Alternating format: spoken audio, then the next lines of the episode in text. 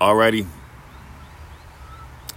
Today we're going to talk about how manifesting mistakes are like hitting the brakes. Uh huh. Manifesting mistakes are like hitting the brakes. Mm hmm. Meanwhile, it's 6:08 a.m. Thursday, the 8th of April. 2021 is one third. I'm sorry, one fourth of the way over. I'm not good with math, and I make, and I do all right.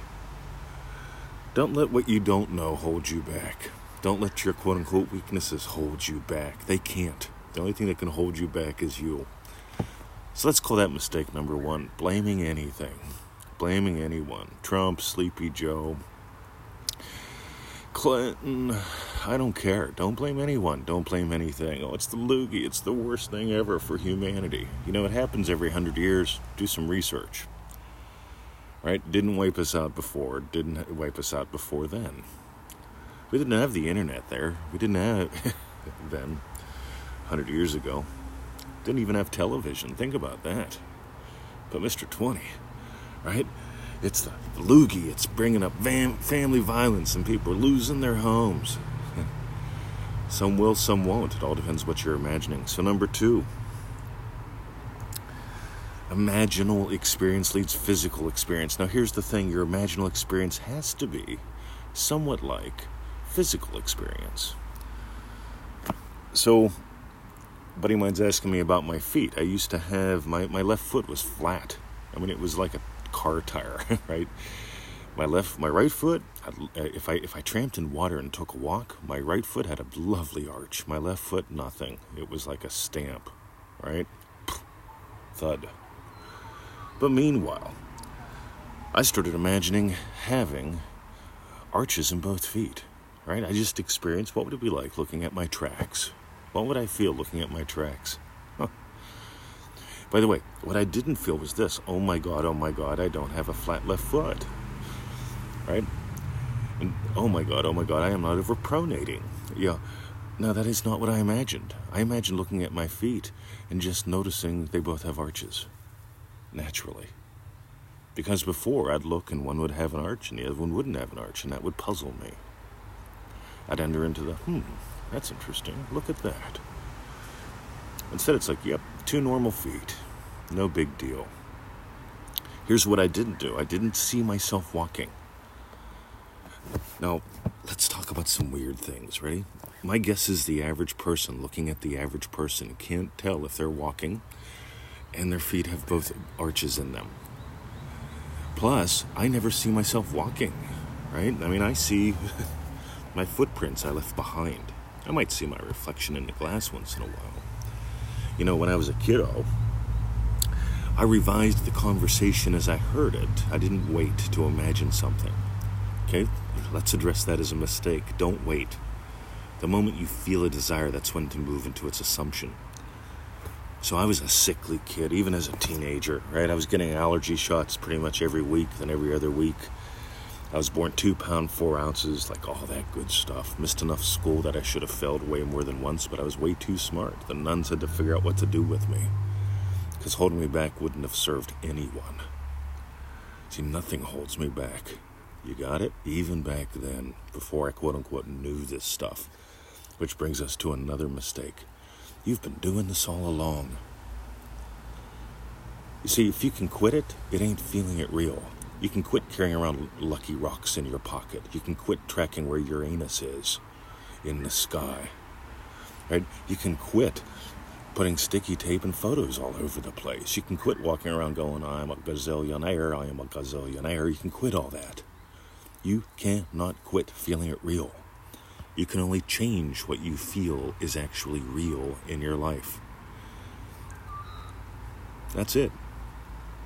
You've been doing it all along. The whole purpose of Neville's teachings, of his hundreds and hundreds and hundreds of lectures, the reason why we've got a dozen or so courses and packages is for this for you to explore for you to experience. Because if you explore who you are and explore how this works and you begin to experience, there is no one to change but self. That doesn't mean everybody else doesn't exist, that you're the puppet master. Another mistake. Well, Mr. 20, if it's all me pushed out, then you're actually a puppet, a figment of my imagination. Therefore, I should be allowed to get my soulmate, shouldn't I? Be able to get her, get her. Well, if you feel she's not real and she's gettable, right? Yeah, imagine the joy that she has, right? Oh my God. He wants me to be his special person, and he doesn't believe I exist, and he believes he can get me. See, I imagine being a happy, loving husband. You know what? That makes me endearable. You get how that gives to Victoria? See, no one to change but self. That gives to Victoria. Happy, loving husband takes a lot of pressure off of her. Gives her a lot of pleasure, too. Because I make it about me. And what's happy, loving husband? A state. Imagine. Happy, loving husband, of course, wants his wife to be happy. So when I see her in the garden, I imagine her happy. When I know she's doing yoga, I imagine her happy. When I ponder lunch, ooh, Victoria's yum, that I feel happy. Because that's what happy, loving husband does. A state, imagining up some new wishes. Why not? And finally, don't make this work. I am imagining for four years, Mr. 20, my one wish. You see, work is defined as doing something now for a payday later. Before I get out of bed, I do my Joseph Goddard. Look that up. Go look it up where you get the podcast. Look it up at 60secondmanifesting.com. Every day I do my Joseph Goddard.